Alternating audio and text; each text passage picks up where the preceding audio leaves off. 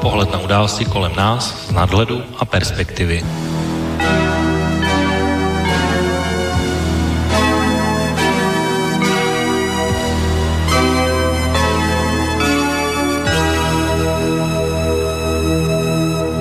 Příjemný páteční podvečer, vážení posluchači, od mikrofonu vás vítá a zdraví Intibo a začíná dnešní relace Okénko s datem 8. května 2020 a samozřejmě by to dnes svádělo k tomu a nabízelo by se udělat dnes takovou sváteční relaci, která bude stejně tak jako mnoho jiných se zabývat nějakým způsobem z nějakého úhlu pohledu dnešními celosvětovými oslavami konce druhé světové války, které připadá právě na dnešní den, to znamená 8. května. Nicméně my jsme se tímhle tématem tady zabývali už vlastně minule a ačkoliv jsme se původně měli bavit o vlastně americké politice, současné americké politice, o tom, co se nám tady už vlastně jako taková sníhová koule stále nabaluje k tomu, aby jsme nějakým způsobem pojmuli, tak vlastně pro dnešní relaci jsem vybral tohle téma dnes jako to hlavní a skutečně jim dneska začneme a ten svůj dnešní dluh nějakým způsobem splatíme, čili vlastně to bude možná i taková vítelná alternativa, protože v předchozích relacích samozřejmě byla spousta aspektů toho, jakým způsobem se vypořádá s koronavirem, tak teď vlastně poslední vlastně týdny, to už to dnešní datum má takové velmi významné rysy, že se také o něm velmi mluví. U nás v české politice samozřejmě ještě s daleko důraznějším aspektem se vším tím, o čem jsme se bavili minule a celá událost ještě dále akceleruje a vlastně se svým způsobem zhoršuje, takže také by to bylo dnes také vhodné téma, ale my si jej pro dnešní relaci necháme ujít a budeme se skutečně věnovat alternativně něčemu úplně jinému, o něčemu, co tak úplně není dneska v médiích na té hlavní straně a tím možná o to lépe, protože dnešní téma vlastně by mohlo mést takový název Americké okénko, protože to bude dnes opravdu zejména americká politika. Budeme se tady tak rovnovážně věnovat jak Joe Bidenovi, tak Donaldu Trumpovi, ale má to tady vlastně i ty další aspekty toho, jak se vlastně boruje s koronavirem, nebo jak se provádí námořní invaze do Venezuely, nebo jaký to je vlastně boj mezi USA a Čínou a jestli tedy má pravdu Donald Trump a Mike Pompeo nebo jejich tajné služby a podobně. Takže aspektů toho, o čem bychom dnes měli hovořit, je určitě víc. Nejenom ten, který by se nabízel. A samozřejmě mám tady pro dnešní relaci speciálně zase vybrané bohatý audio obsah pro dnešní relaci a budou tady vlastně znít hlavní audia, která bych řekl, že se do českých médií prakticky vůbec nedostanou, ačkoliv jsou relativně zajímavá, takže si myslím, že i dnešní relace bude také velmi zajímavá z hlediska svého obsahu. Já vlastně, když bychom to dnešní téma měli nějakým způsobem odstartovat, tak se musíme vrátit do toho bodu zhruba o 2 měsíce zpátky, kdy jsme, jak už jsem říkal minule, a už jsme se k tomu potom tedy nedostali, to bylo v předvečer té o něch demokratických primárk v Jižní Karolíně. A jenom pro porovnání, tak první audio, které tady mám, tak je z období, o kterém mluvím. A v té stejné době říkal třeba Donald Trump o tehdy začínajícím boji s koronavirem toto. Now the Democrats are politicizing the coronavirus. You know that, right? Coronavirus. They're politicizing it. We did one of the great jobs. You say, how's President Trump doing? They go, oh, not good, not good. They have no clue. They don't have any clue. They can't even count their votes in Iowa. They can't even count. No, they can't. And this is their new hoax. But, you know, we did something that's been pretty amazing. We're 15 people in this massive country. And because of the fact that we went early, we could have had a lot more than that. We will do everything in our power to keep the infection and those carrying the infection from entering our country. We have no choice. Whether it's the virus that we're talking about or many other public health threats, the Democrat policy of open borders is a direct threat to the health and well-being of all Americans. Now, you see it with the coronavirus. You see it. I also created a White House virus task force. It's a big thing, a virus task force. I requested $2.5 billion to ensure we have the resources we need. And so far, we have lost nobody to coronavirus in the United States. Nobody. And it doesn't mean we won't, and we are totally prepared. It doesn't mean we won't. But think of it. You hear 35 and 40,000 people, and we've lost nobody, and you wonder the press is in hysteria mode. Tak to byly slova amerického prezidenta Donalda Trumpa v únorovém, jedním z posledních jeho předvolebních, nebo možná ani ne předvolebních, ale shromáždění v Severní Karolíně, v Charlestonu, a když bych to měl přetlumočit, tak tenhle zvuk by asi dnešním testem času a pravdivosti asi úplně neprošel, protože tam říkal, že demokraté politizují koronavirus, je to jejich nový hoax, Američany jsou velmi dobře připravení, žádné ztráty nemají, nikdo nezemřel a podobně, takže máme všechno, co potřebujeme, takže vzhledem k dnešní situaci se, a ono si o tom budeme určitě mluvit i v dnešní relaci, tak tato slova budou velmi často používána v následujícím půlroce a asi ty proudy nezaměstnaných Američanů, kteří se dnes denodenně minimálně třeba pokoušejí byť jenom přihlásit o podporu v nezaměstnanosti, tak si tohle asi určitě dnes s nějakou velkou slávou připomínat nebudou. A když o tom tedy mluvím, tak ještě tedy jedno audio, které se také vlastně týká té aktuální americké situace, které se do českých médií nedostalo prakticky vůbec, ačkoliv třeba Donalda Trumpa, pokud se podíváte na jeho twitterový účet, tento týden předevčírem převedlo k naprosté nepříčetnosti a způsobilo jeho vlastně takovou půlnoční amok a sérii velmi takzvaně rageových tweetů na adresu autorů, protože skupina Lincoln America, což jsou republikáni, kteří sice se cítí být republikány, ale rozhodně ne pod vedením Donalda Trumpa, tak uvedlo vlastně jednu další video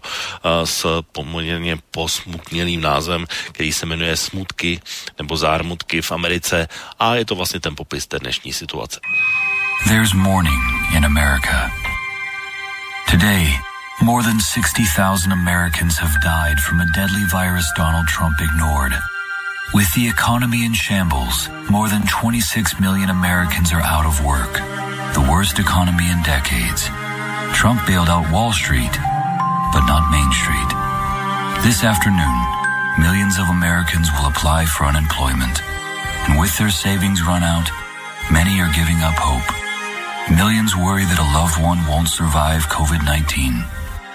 There's mourning in America. And under the leadership of Donald Trump, our country is weaker and sicker and poorer. And now, Americans are asking, if we have another 4 years like this, will there even be an America? Paid for by the Lincoln Project, which is responsible for the content of this advertising. Takže smutný popis dnešní americké reality je, že 26 milionů Američanů požádalo o podporu v nezaměstnanosti, 60,000 jich zemřelo na koronavirus, mnozí se bojí své budoucnosti, úspory dochází a mnozí se ptají, jestli po 4 letech případně další vlády Donalda Trumpa, jestli ještě Amerika vůbec bude Amerikou, s tím, že on pomohl v úvodu s tou svojí finanční reformou hlavně velkým společnostem, ale na občany se jaksi nějak zapomnělo. Zkrátka, taková kritika zprava, a to je vlastně, jenom k tomu videu, to je vlastně způsob, jakým se dnes dělá vlastně ta volební kampaň, protože ta předvolební shromáždění, která jsem pouštěl před chviličkou, tak vlastně nejsou povolená a ještě asi nějakou dobu nebudou. Čili ta kampaň je taky taková velmi zajímavá svým provedením a provádí se z obýváků a případně takovými podobnými videí. Takže o tom mi dnes taky bude řeč, takže nejvyšší čas přivítat mého dnešního hosta, kterým je stejně tak jako minule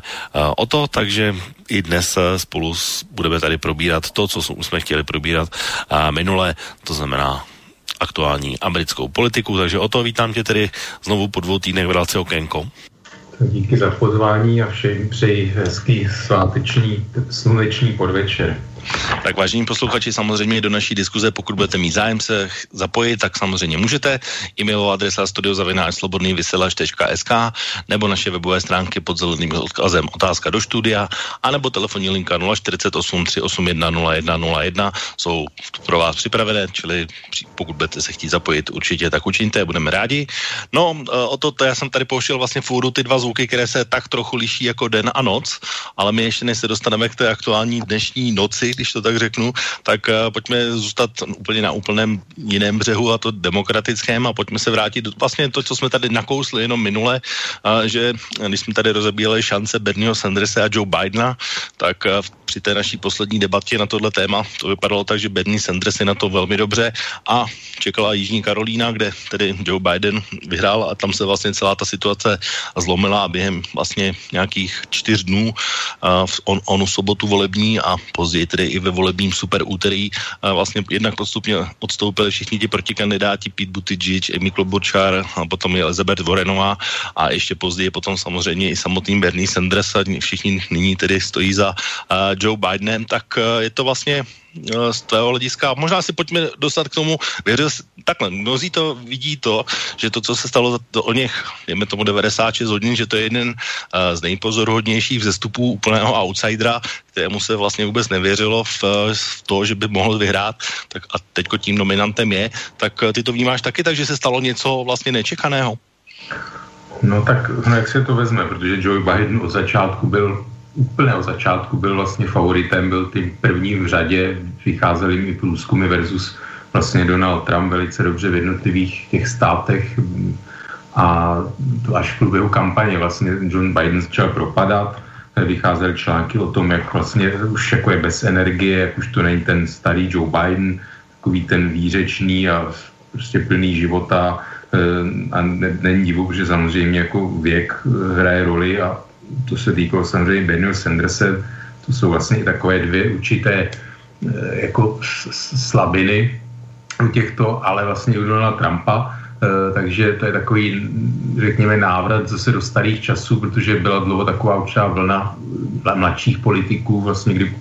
politici už jako nad 70 se bralo, že už jakoby nemají co dát, jako nemají v podstatě ani kam kandidovat, byl takový téměř konsenzus a vidíme, že vlastně takový mezi 70 a 80 prostě politici bojí o Bílý dům. Takže vlastně určitý zázrak to byl, ale je třeba připomínat, že Biden byl ten původní favorit, v průběhu času se jim stal Bernie Sanders a myslím, že ta Karolína, ono se mluvilo o tom, že to je jeho poslední šance a bylo to z toho důvodu, že prostě v Karolíně velké procento vlastně černošské populace. Ono se pochybovalo o tom, teda jestli Bernie Sanders je schopný zaujmout jako tu populaci nebo ty voličské segmenty vlastně těch menšin v Americe, což u těch latinoameričanů tam se ukázalo, že to problém není vlastně v těch státech prostě u hranic s Mexikem, kde Bernie Sanders vyhrával, měl dobré výsledky a čekalo se, jestli teda se to potvrdí u toho černošského obyvatelstva, no a tam se to nepotvrdilo, což je určitý zase paradox, protože já si myslím, že černošské obyvatelstvo je takové jakoby relativně na poměr, kolik jich je ve společnosti vlastně Afroameričanů, tak jsou to takový ti největší relativní vlastně příjemci různých sociálních programů, takže myslím si, že jako logika by velela, že u nich vlastně jakoby čekal, že budou preferovat takového jakoby levicovějšího kandidáta právě. A ono se ukazuje, že to tak není. Ona tam byl i takový jako věkový rozdíl, že vlastně i u těch černochů ti mladší, jako jich daleko víc, vlastně bylo ochotno podpořit Bernieho Sandersa než těch starších. Ukazuje se, že prostě ten americký jih, jak je konzervativní, tak je braný konzervativní z hlediska vlastně jakoby bělochů, takových těch starých prostě rasových předsudků a tak dále, ale ona ta, jakoby ten sociální konzervatismus je prostě i u toho černošského obyvatelstva na tom, zvlášť na tom jihu jako zakořeněn a ukázalo se to prostě v těch volbách, že zkrátka ten Joe Biden je pro ně přijatelnější, on má i nějakou docela jakoby historii, řekněme, takovou byl viceprezident samozřejmě Baracka Obamy, takže ho berou částečně právě díky tomu jakoby víc za svého. Takže se ukázalo, že tohle je prostě slabina Bernieho Sanderse, kdy ty ekonomické a sociální jakoby nabídky, lákadla prostě nezabrali A zřejmě u těch vlastně, u toho černošského obyvatelstva, toho staršího, takový určitý nějaký, si myslím, étos, jakoby self-madevenství, že tam přítomen je zkrátka a tohle všechno si přispělo k tomu, že Bernie Sanders vlastně neuspěl v Severní Karolíně a ukázalo se to i potom v těch dalších primárkách v těch jižních státech, kde prostě ty výsledky měl slabší. Tak tady ještě jedna důležitá věc, že Joe Bidena podpořil i místní vůdce v Jižní Karolíně John Clyburn, což je taky velmi vlivná postava právě zejména pro černošskou menšinu v Jižní Karolíně a to byl asi ten spouštěcí mechanismus. Jinak ty predikce a průzkumy říkali, že tohle je vlastně jeho ta nejsilnější voličská skupina, navíc v těch předchozích státech, tak jak já jsem to i tady říkal a to vlastně bylo jasné, a tak v těch předchozích státech tahle menšina vlastně vůbec prakticky neměla žádný takový podstatný vliv a na rozdíl od Iowa, kde tahle menšina třeba není skoro vůbec, nebo v Kalifornii, kde je to zase spíše o hispánské menšině, většině, ale vlastně ty jižanské státy tohohle typu, to byla ta nejsilnější báze. No ale potom vlastně došlo k tomu odstupování, protože tam totiž došlo k jedné věci, kterou už asi dneska spousta lidí zapomnělo, totiž, že tak jak to vypadalo, tak nějakou část to vypadalo té kampaně, že to dojde až do konce k remíze, že nebylo úplně jasné, co se stane, když ani jeden z těch dvou finálních kandidátů nedostane většinu těch hlasů a Bernie Sanders řekl jeden takový možná neopatrný výrok, který zněl asi tak, že tu nominaci by měl získat i ten, který bude mít nejvíc hlasů, ačkoliv nebude mít většinu, což potom ve finále potom vítězství Joe Bidena byl vlastně takový signál pro ty ostatní, kteří vlastně ho chtěli stejně tak podpořit, respektive byli mu asi určitě blíž než Berniemu Sandersovi, aby vlastně svým způsobem tím odstoupením dali najevo, že si přejí, aby to bylo tak, že tenhle scénář nedojde k naplnění, respektive aby ty hlasy, respektive později volitelé skončili u Joe Bidena a vlastně tohle téma jsme nějak nemuseli řešit. Nebo ty jsi byl taky překvapen, že oni potom všichni odstoupili, nebo už pochopili, i tak, jak já jsem to tady avizoval, že pokud to dojde k tomu scénáři jasného vítězství Joe Bidena, že tohle asi nastane. No tak jako překvapený jsem úplně nebyl. Někteří vlastně trošku překvapivé bylo, že i když už jako bylo jasné celkem, že nemůžou uspět, tak vydrželi dlouho. Vlastně Elizabeth Warrenová vydržela velice, velice dlouho, byť bylo jasné, že úplně asi tu jakoby lidovou volbu, nebo jak to přeložit, tak si asi nemůže v těch primárkách vyhrát, ale ona je taková právě, že takový držák, že si stojí za svým, to právě bylo i mnohým lidem sympatické, ale nakonec odstoupila, no myslím si, že je to i tou osobou Donalda Trumpa, kde prostě tak jako došlo k nějakému zřejmě určitému konsenzu v tom, že Joe Biden asi jako je ten, který přece jako může Donalda Trumpa si porazit, takže překvapivé. Bernie Sanders původně vlastně ještě už před vypuknutím té pandemie tak vlastně tvrdil, že až vlastně do toho volebního kongresu, nebo přesně jak se, nebo shromáždění demokratické strany vlastně, že vydrží a pokusí se vlastně tam získat ještě na svou stranu nějaké volitele. On si vlastně tím prohlášením, že tu jakoby populární volbu nebo lidovou, že kdo vlastně získá nejvíc, i když ne většinu, tak by měl být, tak on to samozřejmě vysknul v době, kdy se cítil pevný v kramplecích, že on vlastně získá většinu těch voličů, ne těch vlastně nominantů na tom volebním sjezdu, kteří jsou vlastně z toho, no, jakoby za takzvaný establishment, vlastně tu stranickou strukturu nominovaný. No ale tak tím pádem on vlastně sám sebe by popřel, takže myslím, že si to spočítal, že by to asi, jak si byl jako si sám sobě protiřečil, že by ztratil takový ten punc takového toho jaksi upřímného a člověka pravdomluvného, který si stojí za nějakými svými názory a postoji, takže si myslím, že jako logika velela, že to ten boj vzdal, protože prostě by Joe Biden prostě očividně směřoval k tomu, že prostě byl by první na té pásce a takže to dopadlo celkem očekávatelně. Ono vlastně teď je tady asi jeden důležitý moment, který asi bude dobré rozebrat, protože byl to takový aspekt, o kterém jsme taky mluvili v souvislosti s Bernie Sandersem a muselo asi logicky dojít teď k trochu k posunu vzhledem k té situaci, o které budeme mluvit později. Tak vlastně my jsme tady, protože Bernie Sanders měl velkou skupinu hlavně mladších a velmi oddaných řekněme, podporovatelů. Hodně mu dělali samozřejmě kampaň a k Joe Bidenovi se minimálně vyjadřovali rezervovaně a stejný problém vlastně v úvozovkách je to i v případě jeho voličů, protože vlastně tím mladší demokraté spíš jsou naladění více doleva, než je Joe Biden, tak je to vlastně tak, že pomohlo to vítězství Joe Bidena v tom smyslu, že demokraté už mají jasno, že za Joe Bidenem prostě budou stát jako jeden muž, tak jako to stojí republikáni zbylí ve straně za Donaldem Trumpem, anebo to je pořád ještě tak, že tam je určité procento nejistoty, nebo vlastně dá se říct jistoty v tom smyslu, že je tady prostě skupina, která prostě, dalo by se říct, establishmentového Joe Bidena prostě volit nebude. No tak jako s tím si myslím, že je třeba počítat, ono samozřejmě většina teda demokratů, vím, že prostě ty průzkumy byly takové, že i ty, kteří by třeba volili Bernieho Sandersa nebo jiného kandidáta, tak prostě volili Joe Bidena, protože prostě věří tomu, že on je ten, který nejspíše nejpravděpodobně může porazit Donalda Trumpa, i když s tím třeba některých věcí nesouhlasí, takže prostě je to volba z rozumu, ale samozřejmě, že jako část těch voličů, takových těch mladších, prostě volí, řekněme, srdcem a i když nejenom srdcem, protože samozřejmě Bernie Sanders nabízí, jakoby pro mládež zřejmě na studenty, jakoby nabízí nejvíc v tom, že chce ulevit studentům od těch šílených prostě toho zadlužování se mladých Američanů na studium, takže myslím, že z jejich strany je i tohleto jakoby, je velký motiv, takže není to jenom o nějakém jakoby, levicovém srdci nebo ideálech, jako, ale i o té jako, pragmatické volbě. Takže, ale počítám s tím, že samozřejmě, že nějaká část by Bernie Sanders samozřejmě jako Joe Bidena jakoby podpořil, byť samozřejmě v rámci té pandemie, tak tyhle ty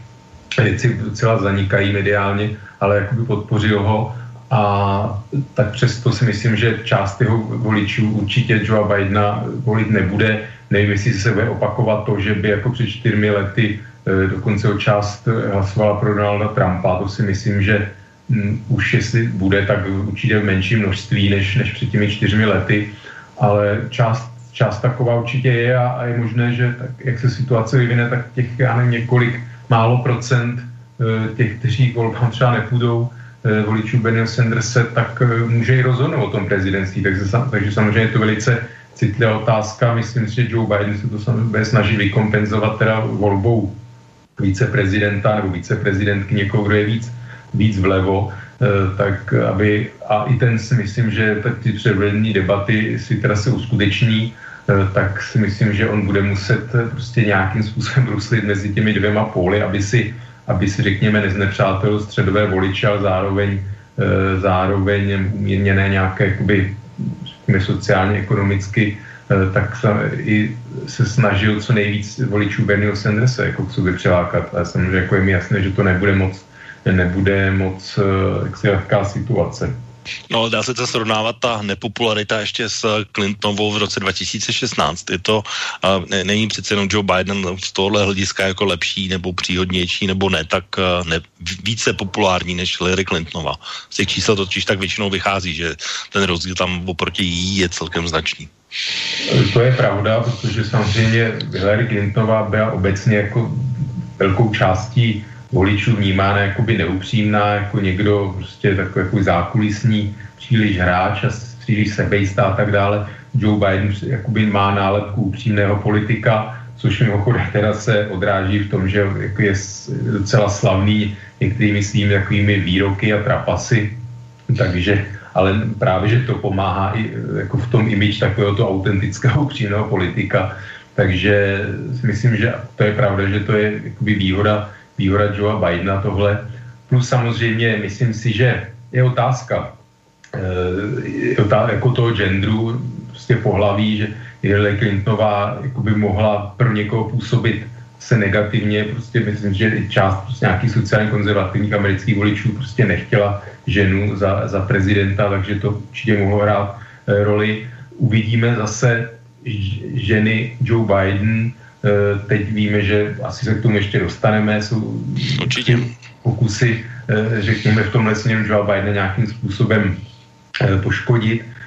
takže vidíme, jestli zase to nebude i hrát roli to, že některé ženy z principu třeba budou mít problém s Joem Bidenem, to samozřejmě Je to na miskách vah tenhle argument, ale uvidíme, jak to nakonec dopadne, jak se to bude vyvíjet. Tak mám tady ještě ten aspekt dvou věcí, které bych zmínil v tomhle momentě, a to je, že když se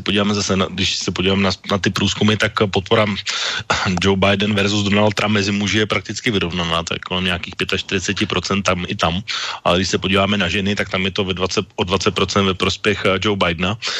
takže to je jedna věc. No a pak je tady samozřejmě ještě druhý aspekt, který taky bych určitě nepodceňoval, a totiž, že Donald Trump před 4 lety byl, řekněme, nepopsaný, ale z papíru, mnozí asi nečekali nebo nemohli vědět, co se bude dít, až nastoupí do úřadu. Možná ho brali jako určitou naději nebo změnu po 8 letech, což tak jako po těch 2 volebních obdobích tradičně bývá určitá únava z toho způsobu vládnutí. Tak teď už vlastně tahle strategie asi těžko může fungovat vzhledem k tomu, že teď ten establishment v podstatě je Donald Trump, protože by on vládne a má svoji vládu a má svoji administrativu, která teď sedí v křeslech. Tak samozřejmě, jako reálně to taky, ale on se samozřejmě snaží jako tuhle nálepku pořád nebo nepřijímá, prostě chce, pořád se tváří, že jako mimo ten establishment, mimo ten takzvaný nějaký deep state a tak dále, že někdo vlastně z té exekutivy, nějací úředníci komplikují život a takže on jakoby tohleto snaží se pořád hrát tu roli, že jakoby ten outsider, že není to ten představitel, nevím, jestli ještě pořád bude tvrdit, že přichází vysoušet bažinu, protože prostě objektivně za to, tak víme, že jako ta jeho vláda, administrativa, tak jako korupce, nepotismus, taková ta představa, že on vlastně stojí nad nějakým zákonem a všichni vlastně úředníci a nějaký politici v té soustavě vládní jakoby jsou mu nějak povinováni jakoby lojalitou, poslušností, že tak víme, že on se snaží prostě jakoby likvidovat nějaké jakoby kontrolní mechanismy v rámci těch jednotlivých vlastně ministerstev, úřadů, že vyhazuje lidi, kterých jako má, si myslí, že jsou, jako mu nejsou lojální, že mu jeho tak jako nekryjí všechny různé jeho řekněme nepravosti, takže je to, co jako člověku bylo jasno, jako věděl, co je Donald Trump, tak jako nic jiného moc jako nemohl čekat, takže myslím si, že on to jako celé vlastně nebo 3,5 roku potvrzuje, že v nějakém vysoušení bažiny vůbec nemůže být řeč, že Donald Trump je jako, nevím si říct, bláta do louže, ale že to je teprve ta pravá hluboká bažina, protože si myslím, že další 4 roky ho ve funkci, že opravdu už jak si hrozí nějakým způsobem destabilizaci americké demokracie. Vidíme samozřejmě, jak budou volby do Senátu a do sněmovny reprezentantů nebo do Kongresu probíhat, ale jakoby to, co on provádí, že si všude dosazuje nějaké jaksi své poslušné jako poskoky nebo prostě lidi, kteří bezhlavě plní jeho jakoby rozkazy, přání a tak dále, tak jako tenhle způsob chování je naprosto patrný, takže si myslím, že jako nějaký vysoušení bažiny, nevím, myslím, že on samozřejmě, jako jeho sebereflexe je takřka nulová, takže on samozřejmě si myslím, že to může zkoušet tvrdit dál, ale ona je samozřejmě věc jiná, další ta, že kolik lidí jakoby se rozhoduje jakoby v tomhletom, tohle je pro ně jako nějaká důležitá věc. Já si myslím, že prostě jeho voliči, jeho lidská základna, jako jí zajímá něco jiného. Zajímají daňové škrty, aby jim se snižovaly daň, sliby odbourávání státu, prostě likvidací, jako můžeme to nazvat regulacemi, překážkami v podnikání, já to nazývám likvidace ochrany zaměstnanců, ochrany životního prostředí a tak dále. To je věc, prostě on tu Ameriku dostal skutečně o desítky let zpátky v mnoha aspektech, takže a to on prostě plní, on teď vlastně i dotace malým podnikům on rozdává teď i svým podporovatelům a jaksi dárcům, donorům, který vlastní uhelné doly, tak dostávají podpory pro malé podniky. Uhelné doly, prostě to je vyloženě taková, no, jako už druh korupce samozřejmě, a ty pravidla jsou tam i tak nastavená, ku podivu, že uhelné doly jsou vlastně malé podniky. Takže on jakoby těm svým věrným, těm svým voličským skupinám skutečně jakoby rozdává, víme o těch velkých daňových škrtech, takže ochrana zaměstnanců, jako to, co vidíme, jak je teď právě problém, že v Americe neexistuje vlastně placená nemocenská, jako obrovský problém, že lidi nemocní vlastně koronavirem, tak musí chodit do práce, protože ta podpora buď jako nedorazila ještě, nebo je samozřejmě malá. Jo, a samozřejmě migrace, jo, to je něco, prostě ta zeď se nějakým způsobem staví vlastně z armádního rozpočtu, ty práce probíhají, já se můžeme bavit, kdo tam získal ty zakázky a tak dále, prostě to Donald Trump se nezapře prostě tím jeho korupčními. Tak Vtipálce říkal, že je postaví Mexiko, aby tam nechodili ti nakažení Američané zpátky jako do Mexika, ale no, to by bylo jenom taková jenom vtipná poznámka, ale jenom já ti teda vyvedu z omylu, protože heslo Drain the Swamp, to znamená vysoušet bažinu, napsal Donald Trump na svůj Twitter ještě dnes, několik hodin před dnešní relací, takže to heslo určitě žije a bude žít, takže to ještě určitě nějak nezemřelo. Já jsem ho nevyloučil, jenom jsem chtěl poukázat na to, že kdo to ještě nepostřeh, jako ať se snaží jakoby, se o to zajímat, protože jako, to je jedna z největších absurdit, že někdo jako Donald Trump s jeho 3,5letým už chováním jako, tak chce tohle heslo pořád jaksi vytrubovat. No už je stále pořád co vysoušet, rozumíš? No. Takže chce vysoušet a úplně něco jiného. No, já jsem tady v úvodu pouštěl vlastně audio skupiny Lincoln Project, což je skupina, která je,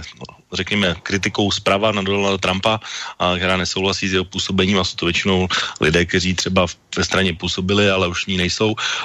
Funguje vlastně, jeden z nich je takový velmi hlasitý kritika, i dokonce protikandidát Donalda Trumpa, Joe Walsh, který se s ním tedy skutečně nemaže, tak tvrdí, že vlastně v rozhodování voličů by vlastně mělo rozhodnout jedno jediné kritérium, a totiž, že vlastně tyhle volby, ať se podíváme na to, jestli je situace taková nebo maková, takže vlastně volby jsou v podstatě pouze a jenom o referendum o Donaldu Trumpovi a jestli tedy člověk chce nebo nechce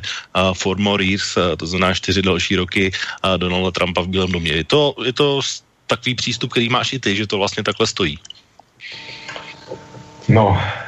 jako v podstatě ano, jo. Víte, to samozřejmě nebezpečný, protože víme, že prostě pro část lidí, a známe to třeba i z České republiky, že takový ten jako takový ten negativní program, že jako prostě volit a kvůli tak, aby jakoby nebyl zvolen někdo jiný, že to samozřejmě jako je ošidné, jo, protože to si nepůsobí to úplně dobře. Tak jako já bych se tím úplně jakoby varoval, protože myslím si, že skutečně ten Joe Biden by měl nabídnout jakoby něco víc, nějakou vizi jinou, jednoznačnou svojí, a ne se úplně jako celou tou kampaní vymezovat jenom vůči Donaldu Trumpovi. Ono prostě z mého pohledu, jako samozřejmě by to stačilo, že Donald Trump je tak jako otřesný prezident, politik z různých úhlů pohledu, že si myslím, že samozřejmě, že jako já bych sám zase řekl, že to musí stačit, jo, ale prostě vím, že samozřejmě chápu, že jsou lidi, kteří to takhle nevnímají, takže a myslím si, že ono to i v průběhu jako už těch třeba půl roku to zaznívá, jak se poučit z toho, jo, že vlastně je třeba skutečně jakoby nevymezovat se Donaldu Trumpovi, ale nabízet nějaké svoje vlastní jakoby recepty politiky, a to si myslím, že jako je potřeba prostě nabídnout něco pozitivního, protože samozřejmě jakoby to negativní vymezení jako nepůsobí úplně jako ideálně. No, ještě než se dostaneme k Joe Bidenovi a k nějaké jeho charakteristice, tak je tady ještě jedna věc, kterou asi taky dobré zmínit, a totiž, protože ve vyrovnaném souboji mezi Hillary Clintonovou a Donaldem Trumpem hráli svou určitou roli i takzvaní nezávislí kandidáti. Asi nejznámější z nich je Jill Steinová, jako výrazně levicová kandidátka, o které se mluví, že to je další jeden z těch kamenů, které vlastně v těch rozhodujících státech aspoň trošku přispěly k tomu, že Hillary Clintonová nezískala ty volitele. Tak když se zeptám, tak jak jsme se bavili teď o tom referendu, tak je tady vlastně podle tebe prostor pro nějakého, řekněme, nezávislého kandidáta, anebo už je to vlastně dané tak, že to opravdu bude jenom na férovku, když to řeknu takhle, mezi Donaldem Trumpem a Joe Bidenem. Ačkoliv ta přítomnost těch nezávislých kandidátů je vlastně takovou tradiční ingrediencí těch různých voleb, protože kdo si vzpomene jako já třeba na Rose Perota a podobně, tak hráli taky docela významnou roli svého času. Ale hlavně mohli změnit ten výsledek, což v případě Rose Perota se říká, že to je ten, který vlastně připravil George Bushe staršího o druhý mandát. Tak samozřejmě jakoby prostor o minulosti byl, protože ty republikánští kandidáti jako byli víceméně řekněme napravo od středu, takže se tam otevíral prostor pro určité jakoby politiky, kteří oslovili segment voličů, třeba nějaké takové ty jaké radikální jaksi náboženské, řekněme, skupiny, anebo naopak ekonomické libertariány. A to si myslím, že vlastně Donald Trump jakoby dokázal přitáhnout, byť samozřejmě teda s tou výjimkou zahraničního obchodu, tam jako ty jeho ochranářské opatření se setkávají i teda v rámci nějakého establishmentu republikánského s určitými, řekněme,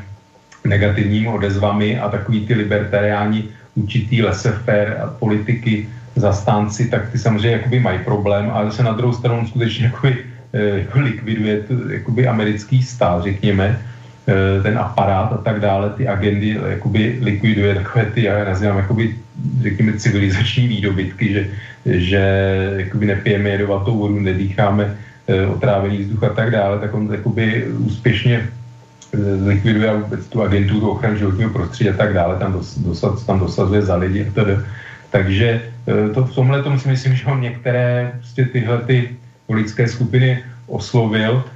pak takový ty návody, ty evangelikáry a tak dále ho samozřejmě stále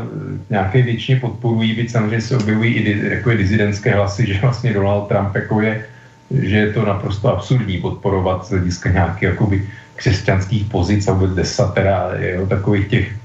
jakoby základů nějaké slušnosti, jakoby podporovat Donalda Trumpa, tak, ale myslím si, že u těch republikánů prostě ten prostor je skutečně jaksi minimální, bohužel, prostě to je velice smutná záležitost. U demokratů si to jakoby nejsem jistý, prostě tam samozřejmě bavili jsme se o tom, prostě Joe Biden nikdy takovými těmi opravdu levicovými voliči jaksi nebude považován za jejich kandidáta a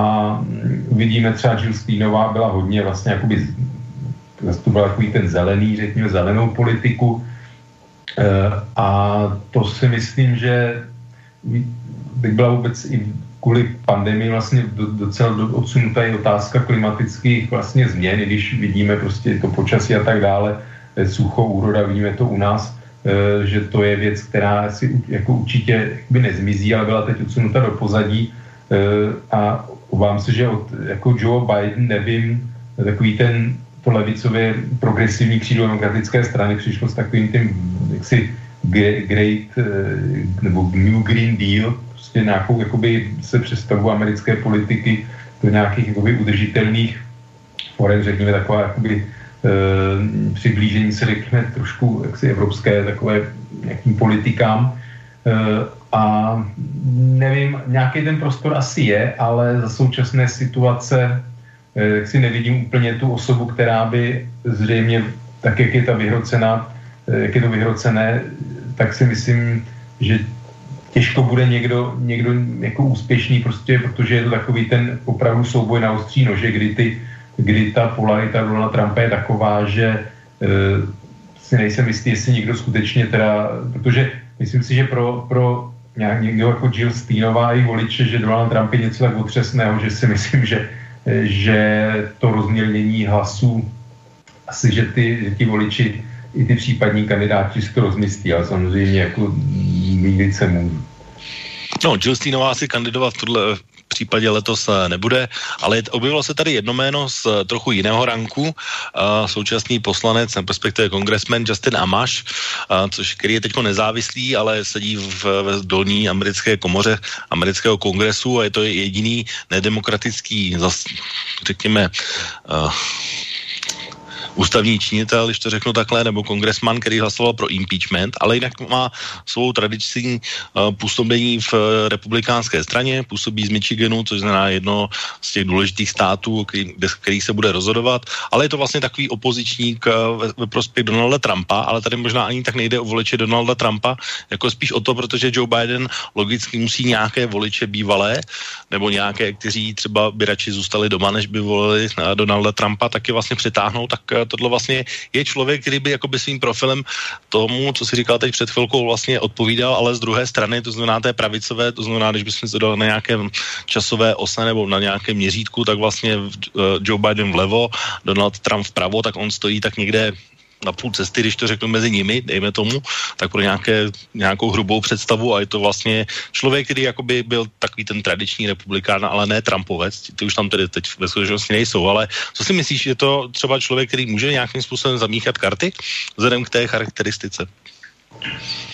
Tak karty může zamíchat do té míry, že řekněme, vidím tu jeho nějakou akční rádius v rámci teda toho domovského státu Michiganu. Ona je teda vůbec otázka, teď teda nějaký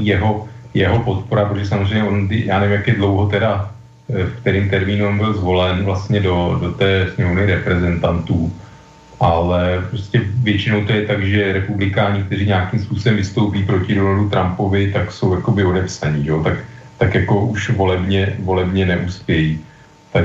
sice ospěli nějací, kteří teda vyloženě nebyli jím podporovaní, ale řekněme, nevystupovali vyloženě proti němu. Takže tohle si myslím, že jako může ovlivnit do té míry, pak, když by třeba ten Michigan byl ten rozhodující stát, kde by se ty misky vah na jednu nebo druhou stranu rozhodovaly, takže by tam Donaldu Trumpovi třeba ubral prostě nějaké jednotky procent a díky tomu by teda Michigan získal vlastně volitel z Michiganu Joe Biden. Tak jako do té míry bych věřil, že to jaksi může hrát roli, ale asi celostátně si myslím, že ne, protože skutečně jakoby ta podpora, nebo respektive nebo vůbec podpora prostě takové té klasické republikánské politiky dřívější prostě se téměř vypařila, myslím si, že i vůbec jakoby ty voliči, kteří mají něco proti Donaldu Trumpovi, tak jako ani nevystupují, nejsou moc slyšet, protože skutečně ta společnost je tak polarizovaná, že jakoby jsou braní za zrádce, jo, a samozřejmě každý žije i v nějaké jakoby sociální skupině nebo v nějakém okolí, bublině a tak dále, takže ono to samozřejmě není jednoduché se jakoby postavit úplně proti nějakým bývalým, řekněme, přátelům a názorovým souvěrcům. Ale já samozřejmě čekám, že ono na to čekáme vůbec už jakoby třeba půl roku, že Donald Trump se zkompromituje natolik, že v rámci republikánské strany samozřejmě vyroste nějaká větší opozice, ale bohužel stále to tak není, stále se to neukazuje. To ani nevyroste, to určitě ty předvolbovy nevyroste, protože to by si šli v podstatě proti sobě. Tady to může rozlousnout tenhle spor v podstatě jenom výsledek voleb, vzhledem k tomu, že pakliže, aspoň podle mého tedy, že pokud republikáni už nebudou mít se sebou Donalda Trumpa jako prezidenta, a pak je otázka, jak dopadne výsledek voleb v Senátu a v Kongresu, tak pokud už tam vlastně se ukáže, že on je ten poražený, no tak pak změny můžou podle mě přijít až tehdy, tak až po těch volbách, ale do voleb určitě ne v tuhle chvíli. No tak já s tím zásadně souhlasím. Já si myslím, že samozřejmě spousta republikánů se v podstatě uleví, když Donald Trump prohraje a odejde ze scény, protože on samozřejmě jako nebude nikde už jakoby figura v rámci demokratické strany. Takže já si myslím, že nemálo teda republikánů, hlavně teda těch tradičních politiků, kteří samozřejmě si myslím, že jakoby ho podporují z nějakého jako skřípení zubů a s vidinou toho zachovat si nějakou svoji politické živobytí a křesla a prebendy. No, Mitch McConnell by mohl vyprávět. No, samozřejmě, no, byť Mitch McConnell. A byl podobný. Ano, byť jako já si myslím, že ti lidé se tak jako zdiskreditovali tou podporou Donalda Trumpa, že když samozřejmě byly nějaké občas nějakých otázkách, hlavně zahraničně politických určité, jak si výhrady k Donaldu Trumpovi, ale jinak ta podpora Donalda Trumpa si myslím, že je dost poškodí, no uvidíme, samozřejmě uvidíme, tak ten elektorát na to bude vůbec reagovat nějaké, já si myslím, že jako republikánskou stranu čeká něco, já nech to nazval se omlavnice jako destalinizací nebo denacifikací, prostě nějaké sebezpytování, prostě jak se tohle mohlo stát, jak je to možné, jo, protože prostě no, to je člověk, jako říkám, no, Donald Trump je něco, co jako si člověk vůbec neuměl představit, že je možné, že by se mohl stát jaksi americkým prezidentem, samozřejmě jako o něčem to svědčí a jako není to nic hezkého, čem to svědčí, no, prostě nějaký jako úpadek americký na jakoby různých rovinách a určitá i nostalgie po minulosti, to samozřejmě vidíme Británie a tak dále, že jakoby ta nostalgie samozřejmě hraje velkou roli a zvlášť jako u těch starších voličů. No, já jsem jenom chtěl ještě Justinu Amašovi, on je vlastně republikán dlouholetý, protože v kongresu ve spodní sněmovně už je od roku 2010 a nezávislým se stal v roce 2019, čili v podstatě je třetí volební období členem amerického kongresu a teď by se dal charakterizovat jako libertarián v podstatě svými názory a přístupy k různým věcem, čili vlastně, jak jsem říkal, taková kritika nebo člen republikánské strany spíše z toho pravicového křídla, který směřuje na úplně jiné voliče než voliče Bernieho Sandersa, jenom kdyby jsme si to měli jenom doplnit, aby to tady zaznělo. No, rozumím, ale tak víme z minulosti, že těch libertariánských voličů není moc, ale nicméně samozřejmě, ono jaksi celostátně, myslím si, že jako opakuju, že možná v rámci Michiganu jaksi může něčeho dosáhnout, ale jinak si myslím, že ta jeho úloha jakoby nepřesáhne, že by měl větší vliv. A jinak co týká takových těch levicových, ono je samozřejmě jakoby třeba vzít v úvahu to, že tyhleti levicoví nebo progresivní kandidáti mají jakoby šanci především v těch státech, kde jaksi demokrati mají, jakoby jsou to jednoznačně demokratické státy především, takže tam vlastně, jestli třeba ve státě New York například nějaký jako levicovější kandidát veme, řekněme 2-3% Joe Bidenovi, tak vlastně je to jedno, protože jakoby ten Joe Biden má ty volitele z těchto jakoby států v kapse, takže... A ten se mimochodem objevil, místní guvernér Andrew Cuomo. Aspoň na chvíli to tak vypadalo, že by spousta lidí byla nadšená z toho, jak se bojuje s koronavirem, ale on to vlastně rezolutně odmítl, že nic takového neplánuje. A podporuje Joe Bidena. To je politik, takzvané jako toho establishmentu, to není ten jako levopolitik, on naopak právě není moc dobře přijímán tím progresivním křídlem jako té demokratické strany a jako voličů a tak dále, takže si myslím, že tam jako to úplně nedává příliš smysl, ne? No, já jsem jenom chtěl říct ještě jednu věc, že mnozí to právě dávají Justinu Amašovi v úzovkách sežrat z toho pohledu, tak kladou mu jednoduchou otázku. A vy teda si přejete další pokračování Donalda Trumpa, že kandidujete? A nebo proč jako kandidujete, když víte, že jako nevyhrajete? Tak je to vlastně přesně to zacílené přesně na to, o čem jsme mluvili, že i tenhle jeden kandidát, který vlastně jakoby globálního hlediska nemá vůbec žádnou šanci, tak může být ale velmi důležitým jazyčkem na váhách právě v těch takových těch velmi vyrovnaných a kompetitivních státech a každý hlas vlastně pro něj může znamenat výhru pro někoho úplně jiného a ty důležité volitele v americkém volebním systému. No tak samozřejmě, no tak můžeme si představit, že jakože kdyby těch států bylo víc, ale zatím se to neobjevilo. Ten Walsh, nevím, už který to byl stát samozřejmě, ale tak ten... Tak ten už je zahry, ten už vlastně... Přesně tak, no, tak uvidíme Amaš, jako dlouho mu to vydrží, jestli je skutečně odhodlaný, protože samozřejmě jako k těm volbám je potřeba nějaké jako peníze, hodně peněz a pochybuju, že on vlastně jakoby přiláká nějaké, řekněme, potřebné finance k nějaké jako vedení kampaně celostátní ještě. No, máme za sebou vlastně půlku relace, takže nejvyšší čas se dostat aspoň v krátkosti k Joe Bidenovi a jeho charakteristice, co vlastně on reprezentuje a kdo vlastně tady bude proti kandidátem Donalda Trumpa. Tak z tvého hlediska, jak bys ho charakterizoval, nebo vidíš nějaké plusy, mínusy? O těch mínusech asi budeme mluvit za chvilku, až budeme řešit tady jednu kauzu, která teď hýbe jeho kampaní. Tak je to vlastně politik pro tebe jaký z tvého hlediska? No, tak je to, řekněme, tak jako starý, dobrý, nějaký americký politik v uvozovkách. To, mnozí říkají, že to vlastně není takový úplně vysněný kandidát, ale že to tak prostě takový ten člověk, který jako zbyl v podstatě a tak jako se za ní musíme postavit a být za Joe Bidenem. Tak to máš tenhle přístup taky? No tak samozřejmě jako mám samozřejmě. Samozřejmě, že to není jako Barack Obama, že jakože asi spousta lidí by chtěla nějakého 50-tníka plného života, prostě, který, řekněme, má nějaké vize, prostě jako jak americkou společnost jakoby dostat někam dál. Já to opakuju, jsem to v těch relacích našich říkal několikrát, že si myslím, že americká společnost jakoby potřebuje veliké změny. Prostě byť si myslím, že samozřejmě jako mentálně na nic ještě stále není připravená. Já si myslím, že prostě Amerika je potřebovala nějakého Franklina Roosevelta, prostě opravdu nějaké jaksi změnu vůbec americké ekonomice a společnosti shromažďování bohatství. Jo, tady mimochodem... To by byl Sanders, ale v tomhle případě, tak jak to říkáš.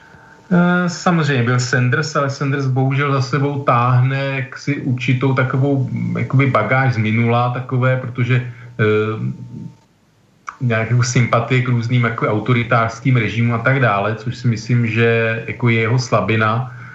Viděli jsme to v Anglii u Corbyna a tak dále. Prostě to jsou politici, kteří samozřejmě jaksi sociálně, dejme tomu, můžou přinést nějakou změnu, ale zase jsou vnímány jako určité jakoby nebezpečí jakoby z jiných nebo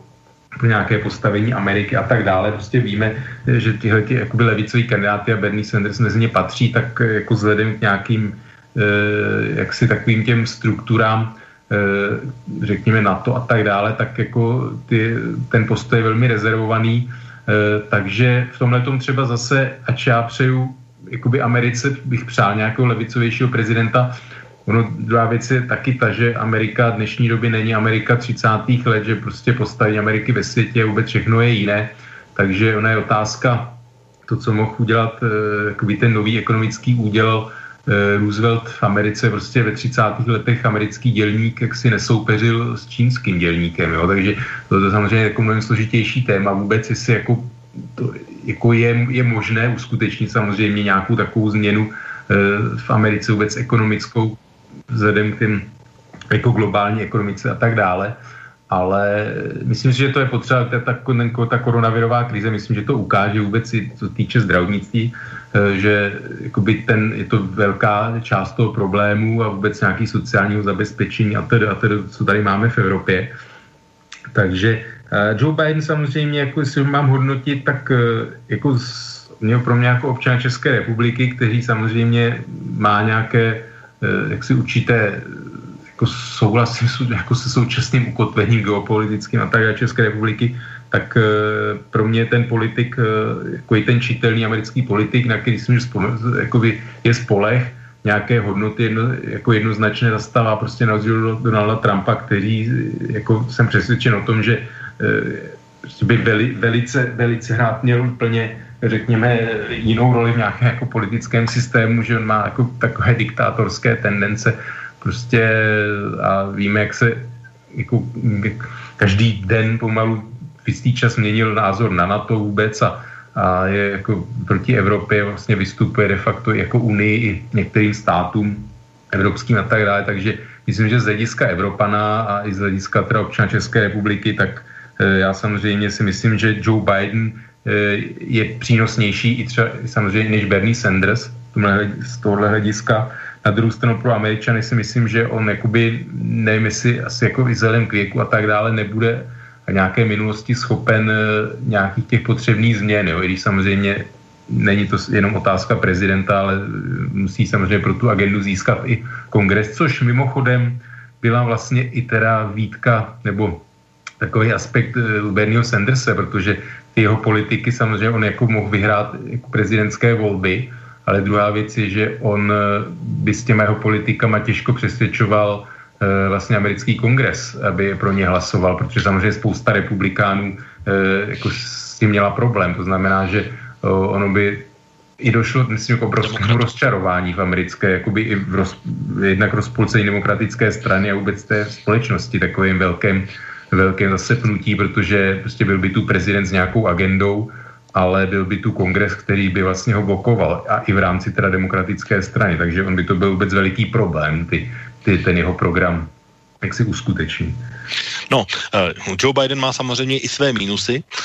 Jeden z nich, a je to, o čem jsme se tady bavili, že velmi důležitou roli v letošních volbách budou hrát ženy a právě žen se týká problém Joe Bidena, tak mám připravené audio, které, jak jsem říkal o tom, že ta kampaň probíhá různě, tak pouštěl jsem tady jedno audio, řekněme, z nezávislé skupiny opoziční vůči Donaldu Trumpovi, tak teď si pustíme přímo audio, které taky používá, ale dala ho do oběhu kampaň přímo Donalda Trumpa, která se ovšem ale týká Joe Bidena a jeho problémů se ženou, která se jmenuje Tara Readová. Tak pojďme si ho pustit. Welcome, Hillary. It's great to have you here. I am thrilled to be part of your campaign, to not only endorse you, but to help highlight a lot of the issues that are at stake, A former U.S. Senate employee has come forward alleging former Vice President Joe Biden sexually assaulted her. His hands were on me and underneath my clothes. You have a right to be believed. We're with you. Do we value women? Do we believe women? Women should be believed. We believe women. I'm very disappointed that there are those who continue to not believe women who come forward. It is not easy, but they should be believed. She is putting herself out there, knowing that they're going to try and excoriate her. And she has the courage to come forward. She has nothing to gain. So Senator, what does she have to gain? I stand with survivors. The woman should be given the benefit of the doubt. These white men, old, by the way, are not protecting women. Show the kind of compassion and caring that we need from our president, and which Joe Biden has been exemplifying throughout his entire life. Look, I want to thank you. Everybody, I want to thank Hillary for joining us in this conversation today. Tak sešli se v tomto volebním spotu Donalda Trumpa, Joe Biden a Hillary Clintonová, ale vlastně v celé to bylo o tom, že tam zazněly různé zvuky různých prominentů demokratické strany. V podstatě takový dozvuk kampaně Me Too, to znamená, že pokud žena někde vystoupí s tím, že se jí stalo něco nepěkného nebo podobně, takže vlastně jí máme měřit a podobně. Samozřejmě se to psalo i do třeba slyšení hodně soudce nejvyššího soudu Bretta Kavanagha, a takže to zněly ty různé audia. A potom samozřejmě tady máme tedy ten skandál s Tarou Readovou z věci, která se měla stát v roce 1993. Já tady znám ještě další věci, které taky měly výjít na povrch ohledně Joe Bidena a jeho chování ženám, nejenom takové ty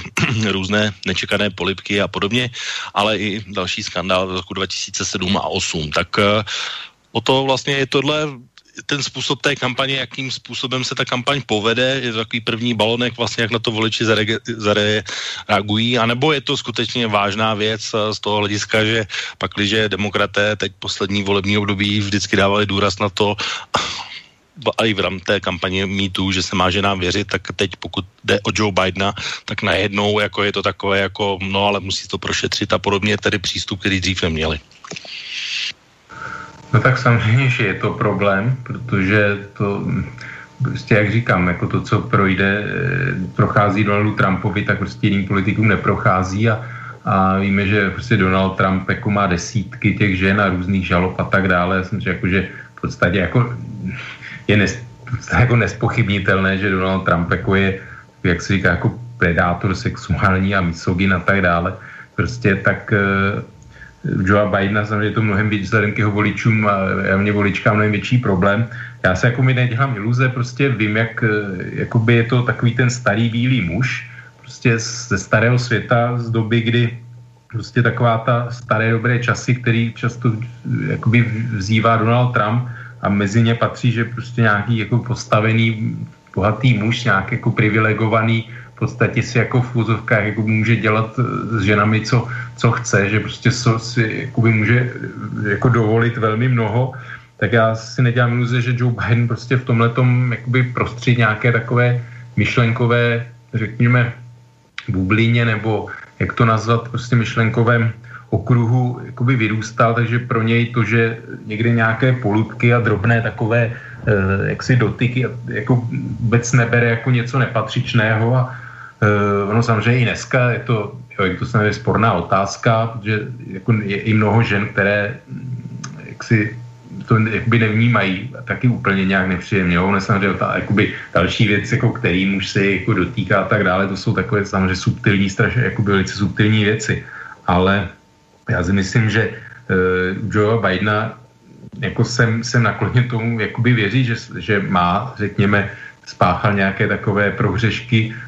v době, kdy prostě to nikdo moc neřešil. Víme, jak to prostě pořád bojí, vlastně, když ženy chodí nahlásit vlastně na policii znásilnění, jak se jim dostává jakoby odpovědí, že je to jakoby veliký boj z tohle hlediska a v minulosti to samozřejmě bylo mnohem ještě horší a pořád jako ty statistiky naznačují, že spousta žen právě z toho důvodu ani nechodí nahlásit nějaké sexuální delikty jakoby vůči jejich osobě. Takže u toho Joe Bidena, já si myslím, že je to velký problém a na druhou stranu možná o tom budeš mluvit, prostě to, co té ženy, která obvinila Joea Bidena, to se děje v okolí a lidé, kteří vlastně se tou kauzou jakoby zabývají kolem ní, tak samozřejmě to vyvolává otázky. Ale říkám, jo, v té kampani prostě je to něco se objevilo, je to nějaká určitá slabina, uvidíme, co se z toho vyvine, jestli nějakým způsobem nějaké vyšetřování nebo rozhovory a tak dále. Ona samozřejmě už řekla, že chce, aby Joe Biden odstoupil vlastně z prezidentské volby nebo kampaně, což si myslím, že se těžko stane. On samozřejmě, myslím, že v té ukázce bylo, že Joe Biden říkal, že vlastně těm ženám by se mělo věřit a věnovat se jim pozornost a tak dále. Takže si samozřejmě jakoby v tomhle tomu upletl bič a on za to slovo jako bude chytán, bude popotahován na rozdíl Donalda Trumpa, který si může říkat, co chce a prostě přejde se to, že jo, a jako neřeší se to jeho voliči. Jeho voličům je to v podstatě řeknou, no jako není to hezké, ale jako tohle pro nás není podstatné. Tak já si myslím, že tím, že Joe Biden jako hodně je závislý i na ženách v těch volbách, tak samozřejmě je to potenciálně pro něj veliký problém. Já si přesně nevím, jestli ona ho obvinila, tuším, že jí měl strkat prsty do přirození, jestli se nepletu, tak to už je samozřejmě dost taky závažný problém. Dneska už to samozřejmě nezjistíme, víme, že u Donalda Trumpa tam jako byly různé svědky, je to okolí těch žen, jakoby z té doby už podávalo i svědectví, že ty ženy o tom mluvily, uvidíme, jestli se i tady objeví teda z toho okolí té ženy někteří lidé, kteří jako budou to potvrdit tahle podezření, takže problém to samozřejmě je to nemilé a jako Joe Bidenovi to samozřejmě jako strhává určitou takovej ten pověst takového toho, řekne, jako morálně bezúhonného člověka. No tak mi na tom ruší v podstatě dvě věci. Jedna je ta, že se ta událost měla stát už v roce 93, takže už je to vlastně nějakých 27 let od té doby, co se to stalo. Druhá věc je, kde byla paní Readová vlastně těch 27 let z toho pohledu, že to není tak, jako že Joe Biden je nepsaný list, on byl dvakrát dvě volební období viceprezident, takže logické, že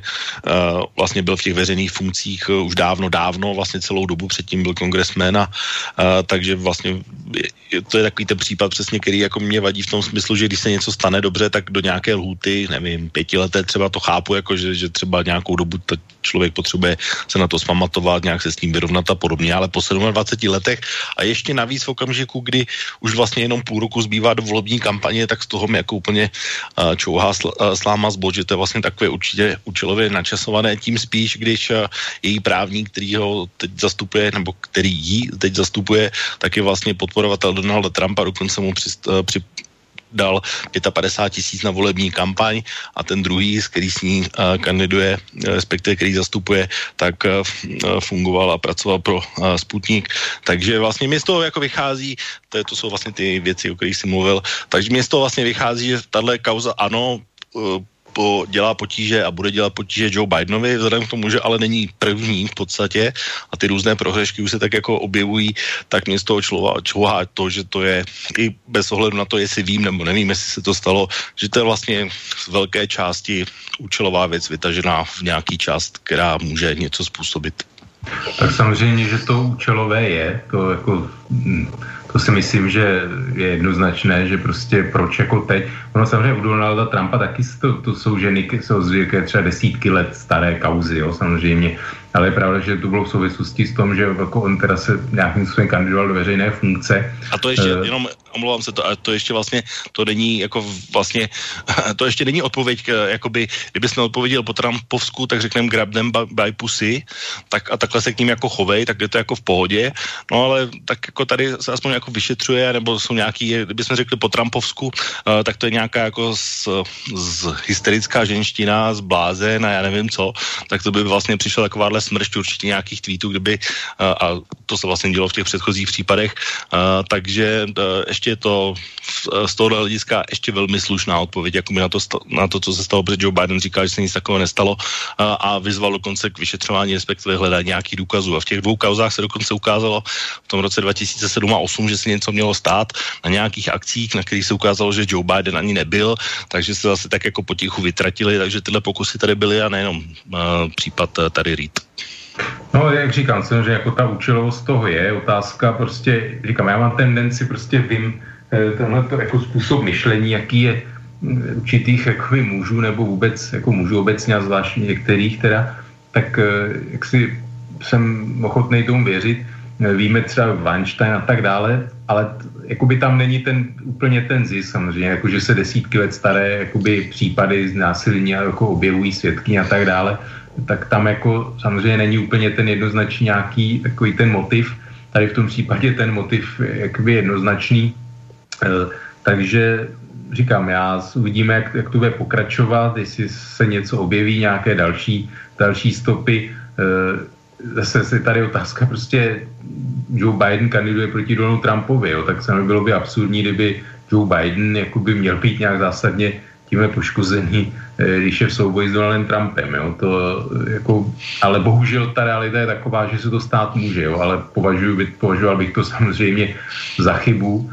ale prostě je to politika, nemyslím si, že se tu objeví nějaký nový, může jakoby kandidát, jakoby úplně, který by byl prostě jakýkoliv prohřešků, takže nevím, no, už asi k tomu víc nemůžu říct. No ja to jenom, aby sme to uzavřeli a posunuli se k dalšímu tématu, tak a k tomu podstatnějšímu vlastně, který jakoby je daleko důležitější než tenhle jakoby skandálek, který by jakoby asi zbudil pozornost v době, kdyby bylo všechno v pořádku, nedělo se v našem okolí to, co se děje, tak jenom vlastně Momounská univerzita, což je takový renomovaný vydavatel různých průzkumů veřejného mínění, tento týden uvedl průzkum, kde Joe Biden vede nad Donaldem Trumpem 50-41 a právě se dotazoval i právě na tuhle kauzu, která se týká tady Readové, takže je to samozřejmě rozdělené víceméně rovnoměrně, republikáni absolutně jasně. A co se týká toho celkového balíku, tak je to vlastně tak jako na třetiny, to znamená 37%, že je to možná pravda, 32 je to nepravda a 31 neví nebo nemělo názor, ale ti nezávislí, kteří jsou tak jako mezi a o které se vlastně hraje, tak spíše Taře Readové nevěří, 40% říká, že jí nevěří, 22 říká, že to není pravda a 35 zase nemá názor, takže spíše to je tak jako, že vlastně stalo se to, nestalo se to, těžko říct, nikdo neví v tuhle chvíli. No ono ještě taky další věc je, že na taková ta obvinění z takových těch nevhodných dotyků vlastně Joe Biden se i omluvil za to, že říkal, že si se jakoby, jako jeho chování někoho dotklo, nějaké jako považoval za nevhodné, že se omlouvá. Tak my jsme samozřejmě ze strany Donalda Trumpa jsme v životě žádnou takovouhle, aspoň pokud se nepletu, tak jsem nezaznamenal, že by se někdy vůbec jako nějakým ženám omluvil vůbec za to své chování. No ale to je to, co jsem říkal, že tam vlastně ty různé reakce, když na ně někdo něco řekne negativního, tak okamžitě přijde smršť tweetů různých. I ten Lincoln Project dostal velmi naloženo, jak jsem říkal v úvodu, za tu reklamu, kterou si dovolili složit, ale ono těch reklam bude víc, takže určitě to nebude první ani poslední případ, ale Donald Trump má samozřejmě daleko závažnější potíže, které souvisí s černou labutí, která se jmenuje koronavirus a s tím, jak byl schopný nebo neschopný nebo neochotný vlastně si určité věci přiznat. Nějaký přímo jeho audio jsem tady pouštěl v úvodu a protože tady, jak jsem říkal, nejsme fanklub a pouštíme věci ze všech možných úhlů pohledu, tak teď mám připravené ještě další audio, které je také politickou reklamou, tentokrát ze strany Joe Bidena a týká se právě toho, jak se Donald Trump vyrovnal s problémem jménem koronavirus, což je vlastně to nejdůležitější úplně téma, které dost pravděpodobně a téměř zdalo by se říct jistotou rozhodne výsledek letošních amerických voleb. Takže pojďme si pustit reklamu Joe Bidena. He failed to act. So now Trump and his allies are launching negative attacks against Joe Biden to hide the truth. Here are the facts. Joe Biden warned the nation in January that Trump had left us unprepared for a pandemic. Then Biden told Trump he should insist on having American health experts on the ground in China. I would be on the phone with China and making it clear, we are going to need to be in your country. You have to be open. You have to be clear. We have to know what's going on. But Trump rolled over for the Chinese. He took their word for it. The president tweeted, China has been working very hard to contain the coronavirus. The United States greatly appreciates their efforts and transparency. China, I spoke with President Xi, and they're working very, very hard. And I think it's going to all work out fine. Trump praised the Chinese 15 times in January and February as the coronavirus spread across the world. It's a tough situation. I think they're doing a very good job. Are you concerned about its potential impact on the global economy? I think that China will do a very good job. Trump never got a CDC team on the ground in China. And the travel ban he brags about? Trump let in 40,000 travelers from China into America after he signed it. Not exactly airtight. Look around. 22 million Americans are out of work, and we have more officially reported cases and deaths than any other country. Donald Trump left this country unprepared and unprotected for the worst public health and economic crisis in our lifetime. And now we're paying the price. All the negative ads in the world can't change the truth. Tak to bolo vlastne reklama Joe Bidena na to, jak se vyrovnával Donald Trump z hlediska koronaviru a hlavně jeho vztahu k Číně. Jenom ještě bych možná to doplnil a zarámoval za úplně aktuální informací amerického ministerstva práce, které říká, že za duben o podporu nezaměstnanosti požádalo 20,5 milionu lidí, což je úplně nejhorší období a číslo, od kterého od roku 1939 vlastně tato čísla jsou sledována a míra nezaměstnanosti v USA v tuhle chvíli 14,7%. Katastrofa asi nevídaných rozměrů. O to myslí si, že tohle třeba je KO kritérium toho působení Donalda Trumpa a ten způsob, jakým se vypořádal s koronavirem, respektive jeho zlehčováním. Když jsme tady mluvili o těch výrocích, asi nebude žádným překvapením, když zmíním, že vlastně jeden z léků na to je píchnout si dezinfekci do žíly. No, jde o interpretaci. Okrem těch nezaměstnaných je teď 33 milionů. Jde o interpretaci, protože samozřejmě spousta jeho příznivců jako i přes tohle všechno tvrdí, že on vlastně tu situaci zvládá. Druhá věc je ta, že zase převážně mezi té jeho příznivci jsou takoví ti, řekněme, zastánci nějakých osobních svobod a absurdům, kteří chodí tam jako se zbraněmi bez roušek a tak dále demonstrovat.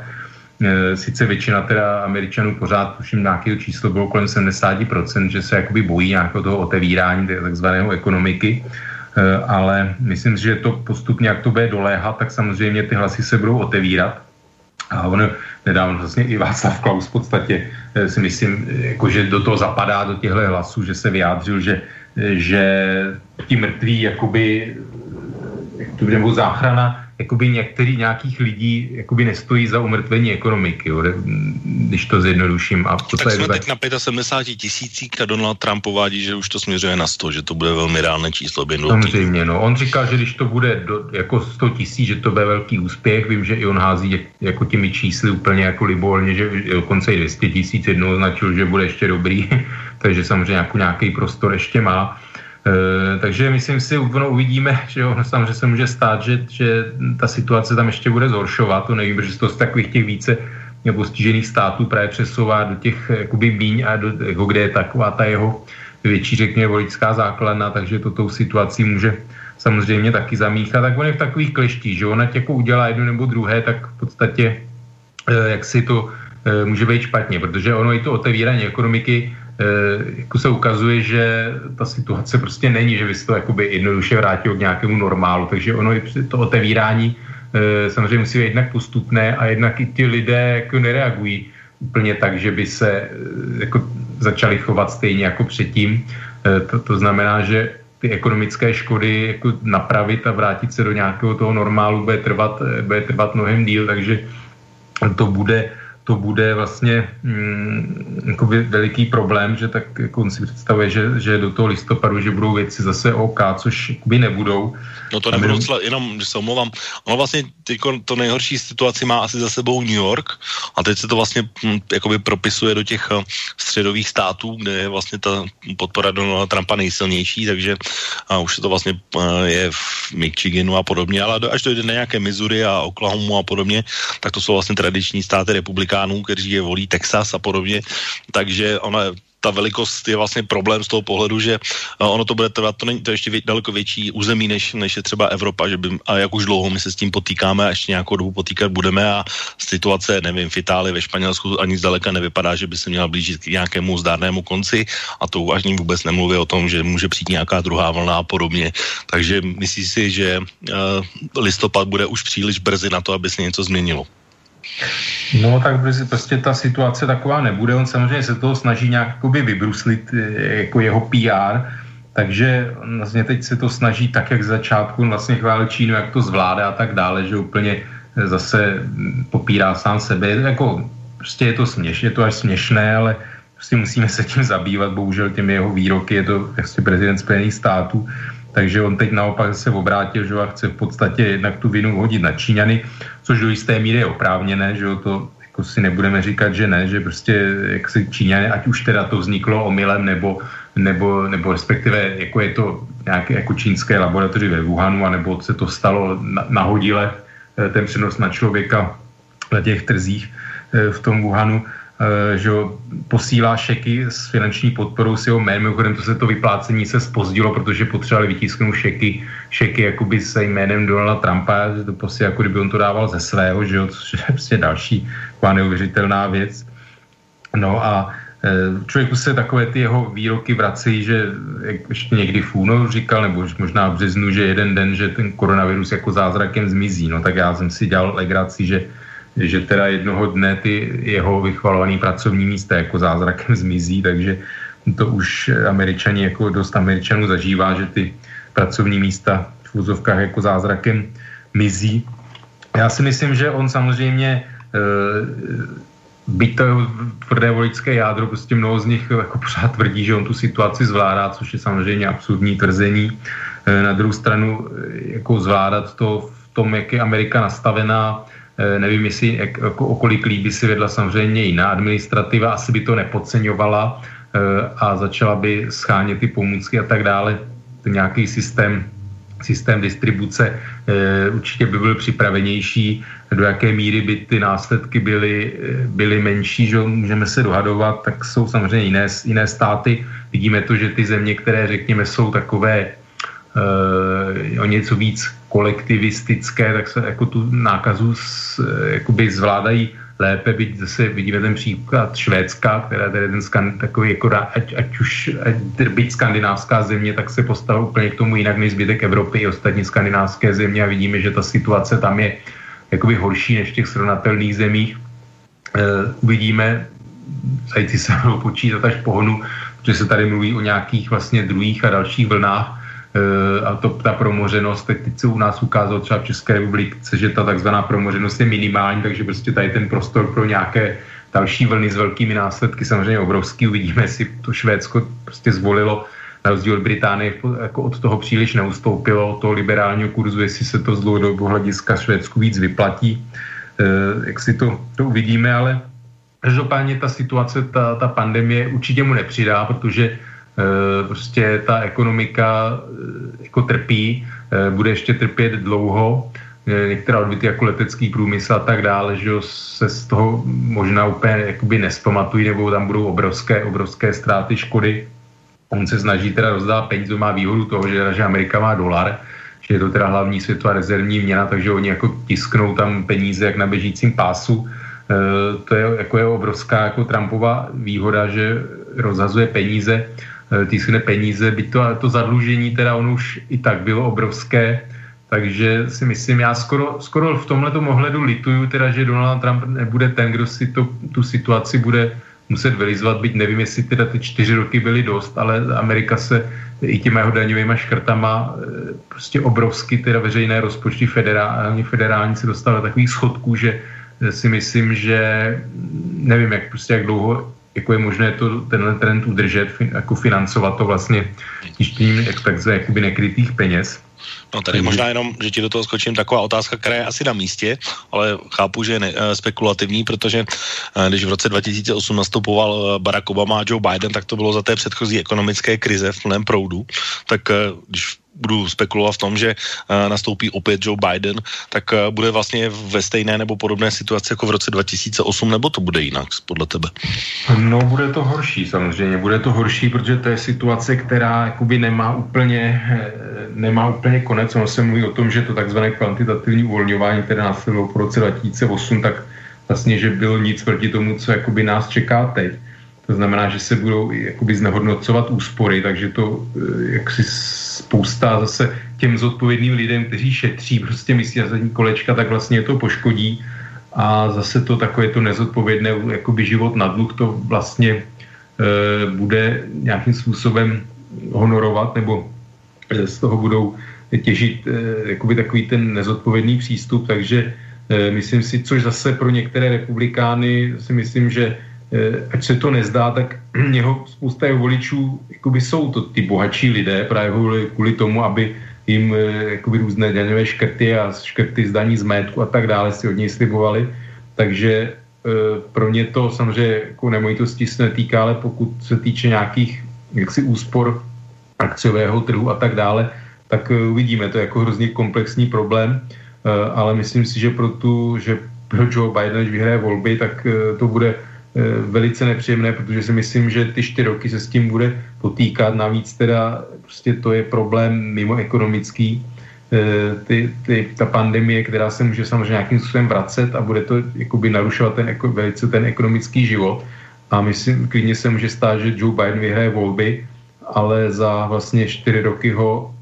jakoby nebude zvolen znova, ono i vzhledem věku, to je taky další otázka, to asi úplně nikdo moc nemyslí, kolik bude Joe Bidenovi za 4 roky. Tak Donald Trump je jenom o rok mladší, to si asi řekněme. No, ale ten už teda nebude mít 3. období samozřejmě. Přesně tak, no, takže ono je jako i tohle otázka, takže ono možná, že demokrati na to ještě naopak vlastně to, že teď vyhrajou volby, tak na tom nakonec z dlouhodobějšího hlediska budou ještě velice bytí, no.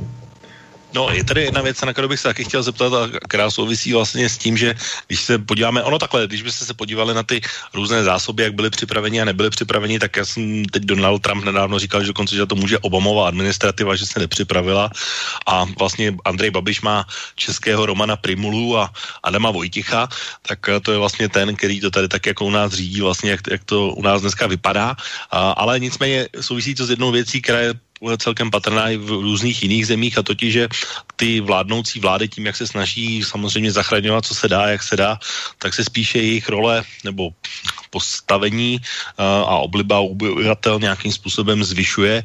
Celkem markantní je to třeba u Merkelový, kde má těch 80% a preference CDU zase jdou na 40%, kde nebyly dlouhá léta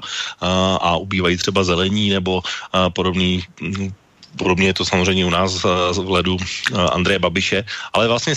stejný model neplatí určitě pro Donalda Trumpa, respektive on platil chvíli a od té doby určité, tak zhruba měsíc zpátky, kdy ty čísla už nebyly takové skvělé a tak, jak jsem to tady zaznělo v úvodu a spíše se zhorší každým dalším dnem, tak vlastně ta obliba, skoro bych řekl, že už se blíží téměř volnému pádu, tak vnímáš ty nějaký rozdíl, kde to je vlastně ten rozdíl v tom, že to vlastně tedy Američané hodnotí, takže to nezvládá? No tak určitě takhle. Já si myslím, že jako kdyby člověk měl jedním slovem charakterizoval Trumpa, tak jako asi jako na prvním místě bych řekl nekompetentnost. Jo. Tak já si myslím, že prostě